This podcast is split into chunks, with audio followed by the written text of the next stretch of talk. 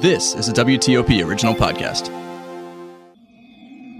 From Podcast One. Coming up in this episode of Target USA.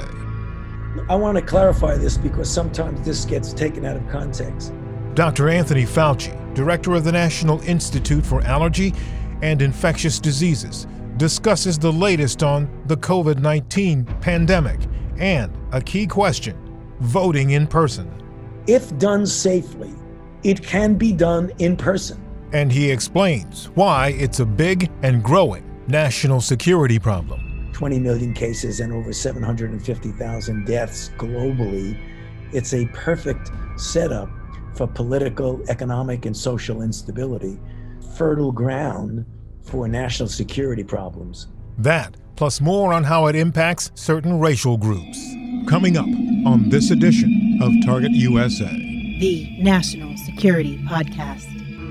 From WTOP in Washington, D.C., this is Target USA. Russia could render huge harm to this country. North Korea's secret missile capable of reaching the whole of the United States. Dangerous terrorist. DC is repeatedly mentioned as someplace they would like to seek an attack. Cyber criminals. Decryption successful. America has a target on its back. And on this program, we investigate the threats, the people behind them, the agencies fighting them, and the impact on you. This is Target USA, the National Security Podcast. I'm JJ Green. We've been promising you for several weeks now an interview with Dr. Anthony Fauci about the coronavirus and the impact on U.S. national security, racial groups, voting, his own personal security. So we don't need to build it up anymore. Let's just get to it. Dr. Fauci, it's my view and that of a lot of national security officials and experts that I've spoken to that COVID 19 is a major national security problem and we're in a crisis now. What makes this a national security crisis and problem? Well, whenever you have a degree of disease spreading, I mean, literally rampantly throughout the world, it creates historically and in reality for the present extraordinary amount of instability uh, because when you do have rampant disease and you have a situation, for example, 20 million cases and over 750,000 deaths globally, in the United States, uh, well over 5 million cases and now about 100, close to 170,000 deaths. When you have that amount of, of, of public health disturbance in the most powerful country in the world, and you have China, which is a, a, serious situation that occurred and likely still is occurring in China. Russia, right now, even though it's a bit opaque as to exactly what's going on there, there's a considerable amount of disease activity.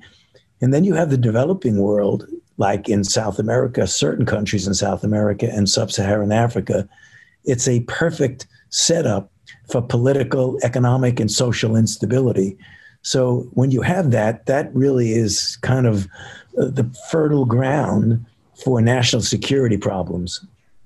We've heard varying numbers of projected casualties before this is under control. Uh, can you share with us the latest on what your your research has told you about first here in the U.S. and then globally before we get this under control? You know, uh, JJ, it's something that is so difficult to predict because it really, much of it depends on what we ourselves are doing in the sense of the public health measures necessary to contain the outbreak. Now, one of the problems is that, as we've seen, the most effective way to do that is to essentially shut down.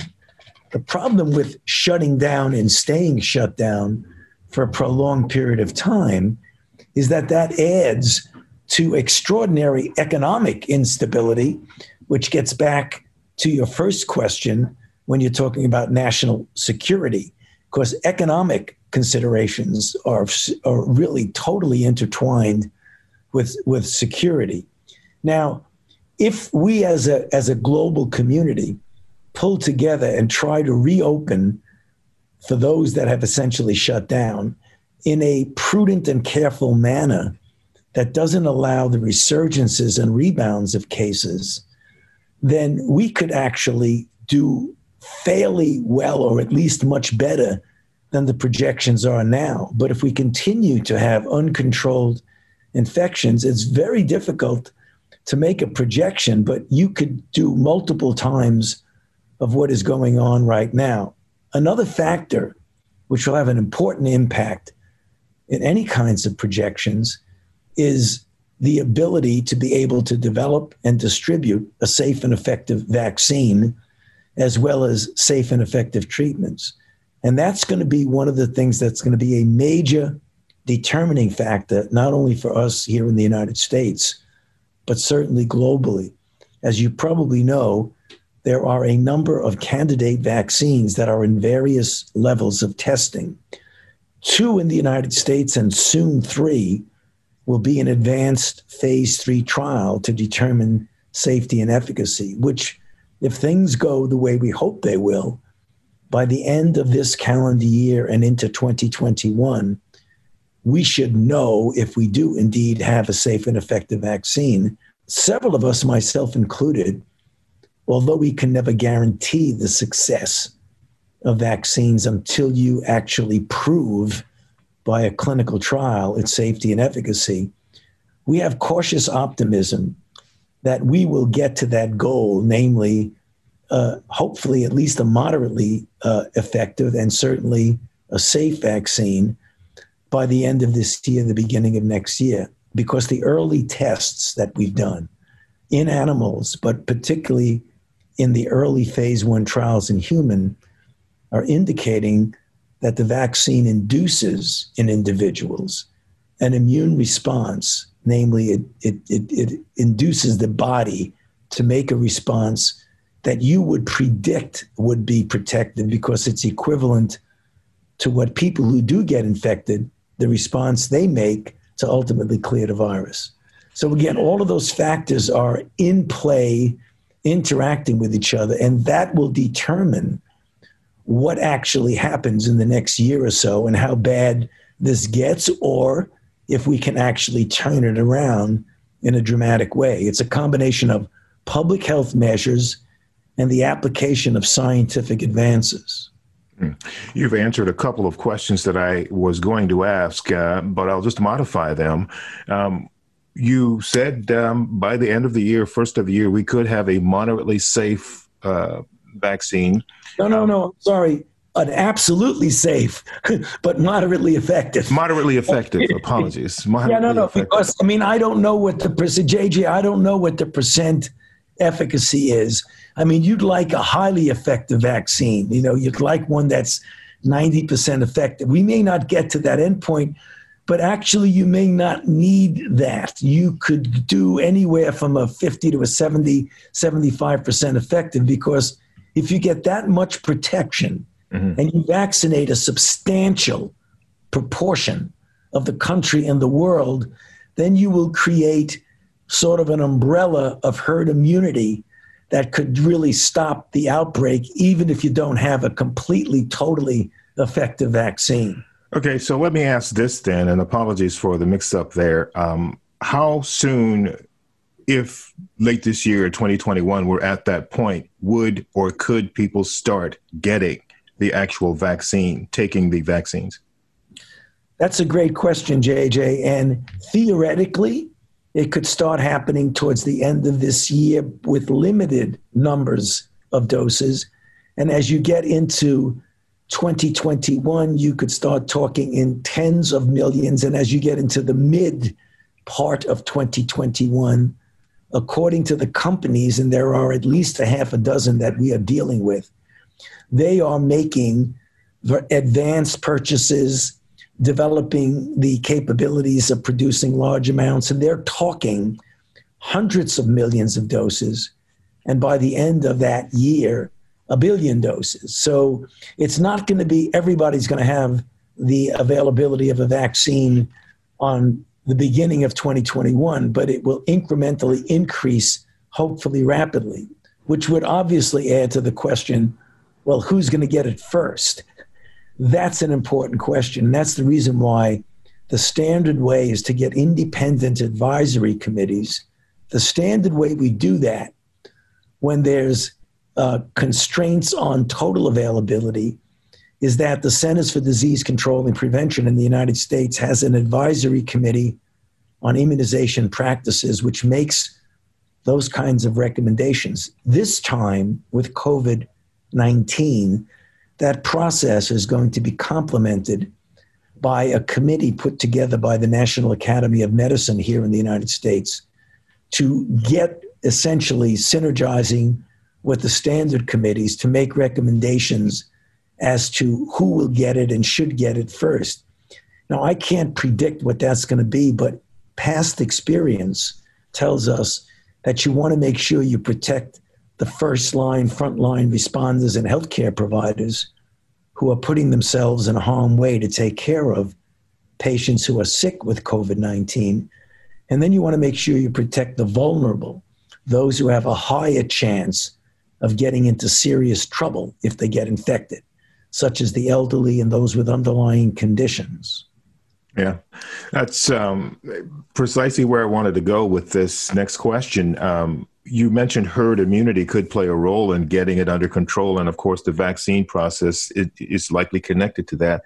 And I think I read somewhere recently that um, the way herd immunity works is sometimes the person that gets a vaccine or that develops it and develops immunity to it can prevent other people from getting it around them.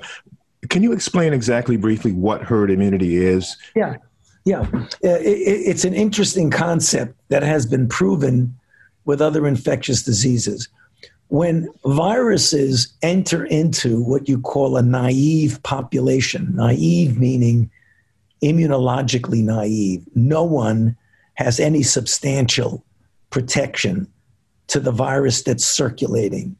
That means virtually everybody is susceptible because the virus has an absolutely open season. They can just go around and infect anybody, and there are no constraints. It doesn't meet any obstacles. As more and more people get infected and ultimately are protected because they've recovered, and or as a vaccine is available that induces artificially protection. What happens is that the virus doesn't have so much of a free reign, so it doesn't easily spread throughout society. And so when you have a certain proportion of the population, and that will always be the case, who are vulnerable because they have not either been infected or vaccinated and they don't have protective immunity, when you have a substantial proportion of the population that is protected, it kind of boxes out the virus. It doesn't allow it to spread to those vulnerable people who are not protected. So that means that the herd is protecting those who are vulnerable. Kind of like, you know, the metaphor when you see a large herd of animals and there are vulnerable, weak ones or ones that are young and unprotected. Yes. When they travel as a herd, the people, not the people, but the other animals that are predators have a tough time getting to those vulnerables because the herd, which is mostly strong and protective, is not going to allow the virus to spread easily or to have the predator essentially penetrate the herd. That's how they get that word herd immunity.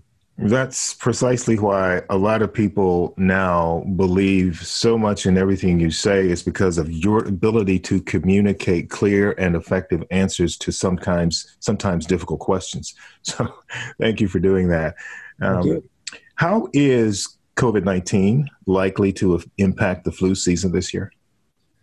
Great question, JJ. And there are a lot of unknowns there.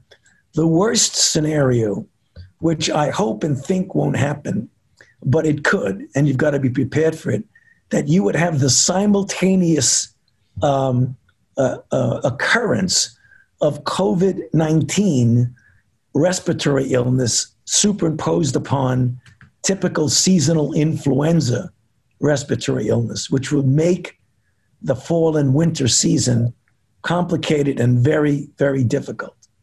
What we're hoping for is that now that society understands, and I hope we will continue to do it, although some elements of society are not doing it, if we abide by the principles that we talk about, and there are about five of them, and maybe even an extra one is universal wearing of masks, avoiding crowds, physical social distancing, outdoors always better than indoors where possible, and washing your hands frequently with soap and water, if not with hand sanitizers. If we do that, that would have the effect of continuing to prevent surges of COVID, but also since influenza is spread in much the same way by the respiratory route, we hope that this practice, which we generally have not done during typical seasonal flus, will have the simultaneous effect of greatly dampening the efficiency of flu to spread.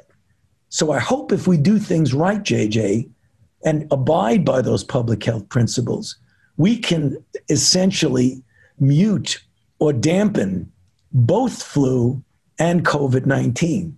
If we don't do that, then we could have a really bad scenario this fall and winter. Yeah, we're hoping that that doesn't happen. So, um, voting in person, should it be done considering what is at stake and what's going on with both uh, COVID 19 and, of course, November is right there in the wheelhouse of flu. Well, I want to clarify this because sometimes this gets taken out of context. If done safely, the way we often see when you go into a grocery store or into a Starbucks or into a clinic, you see the X's on the floor that are at least six feet apart if we can abide by physical separation, avoiding crowd, wearing masks, and having the polling personnel wear masks, it can be done in person. However, for those individuals who feel that they don't want to take that risk, it should also be able to be done by mail. So I think both of those things can be operational mail voting, as well as those who feel if they keep their masks on, they keep the physical distance, and everyone in the polling station wears the masks, uses hand sanitizers, it should be safe person to person. But there are many people who just can't do that, who don't want to do that. Mm-hmm. They should be able to vote by mail. Yeah, absolutely.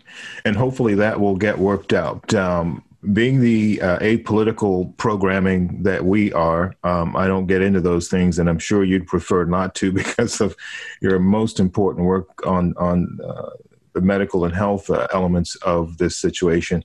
Uh, we will just hope for the best on that. Um, you personally, you've been criticized, and it's my understanding that you've received some threats. And if you don't want to talk about it, it's fine. But could you? Is that correct? And could you characterize your experience? Yeah, no, it, it, has been extraordinary, JJ, and I think it's a reflection of the intense divisiveness in our society where we have essentially put public health issues into a divisive, politically charged situation, uh, which is really unfortunate. And you're right, I, I have been and continue to talk about the importance of certain public health measures there are those who interpret that as being against the economy or against having people employed. That's not the case. We should be using public health measures as a vehicle or pathway to opening the country and opening the economy and getting the jobs back. But some feel that public health officials like myself are harming them as opposed to trying to help them. And with that comes extremes extremes that I've never experienced before, to the tune of threats, physical threats, death threats, harassments of my family, my wife and my children, which is, you know, I've been through multiple outbreaks over the last 40 years, you know, everything from HIV to Ebola to Zika to pandemic flu to anthrax. And I've never seen this level of, of divisiveness and, and, and, and, and really un, unexplicable um, hostility which really should not be the case because we are trying to keep people healthy at the same time as we preserve the economy.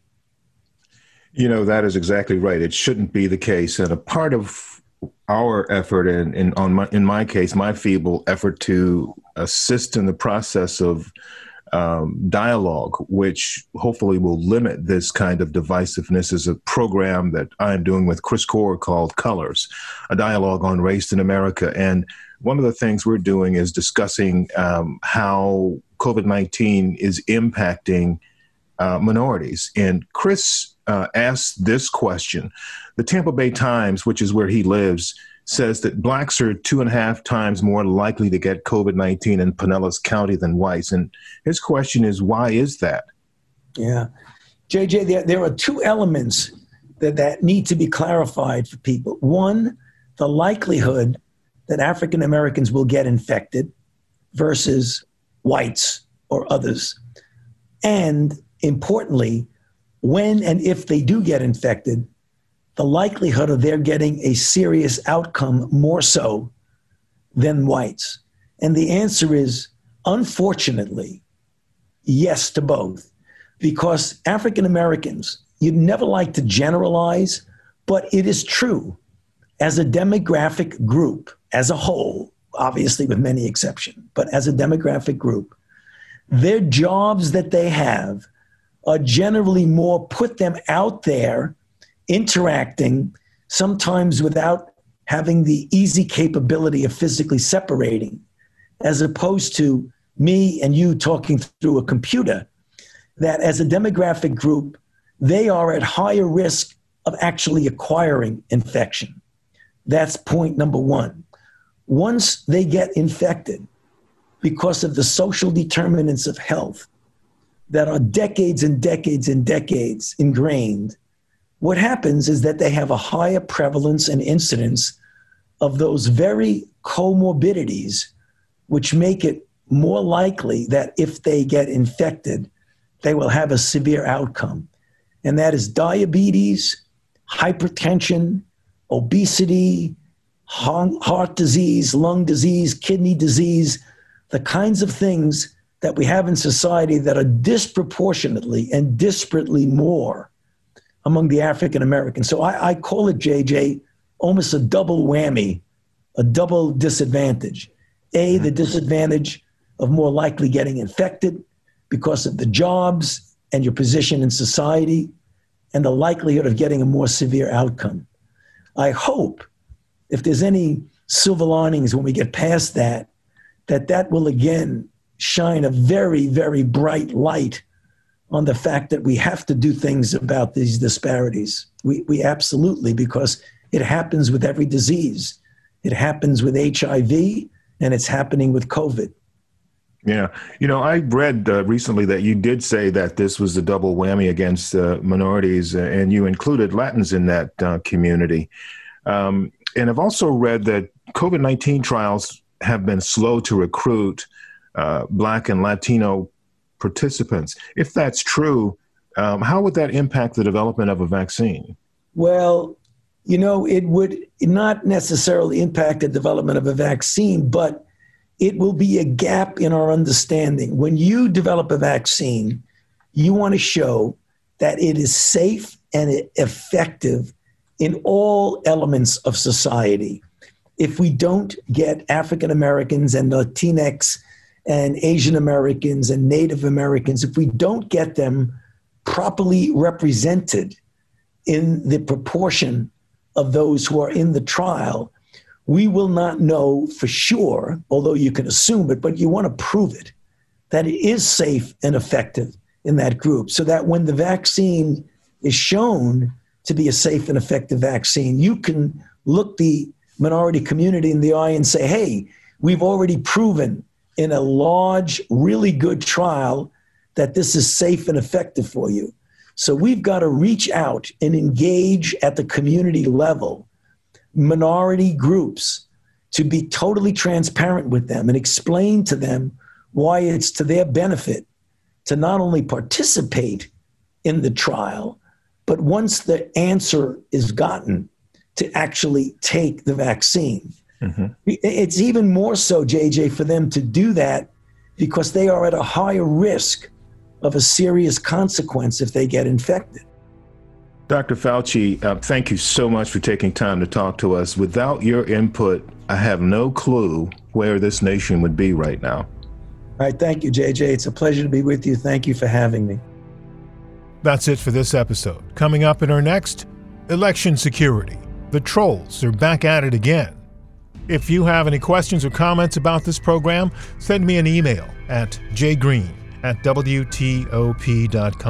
That's the letter J, the color green, that's one word, at Whiskey Tango Oscar Papa. That's jgreen at WTOP.com. Also, if you will, subscribe to our podcast and follow us on Twitter. We're at TUSA Podcast. That's at Tango Uniform Sierra Alpha Podcast. And if you want to sign up for our newsletter, you can do it. It's called Inside the Skiff at WTOP.com slash alerts. I'm JJ Green, and this is Target USA, the National Security Podcast. Don't miss Spencer and Heidi recap Laguna Beach on the Speidi podcast. Lauren was the nice girl, but she wasn't that sweet. Even growing up in LA, I'd always heard about the Laguna bubble and like how everyone hooks up with everyone. Like that was like a known thing of Laguna Beach. I mean, there's never been a show like this before. You see Kristen in like her jacuzzi laying out. Like who even lives like this? Get new episodes of the Speidi podcast on Apple Podcasts, Podcast One, and Spotify. Now, stay tuned for the latest headlines from the Associated Press.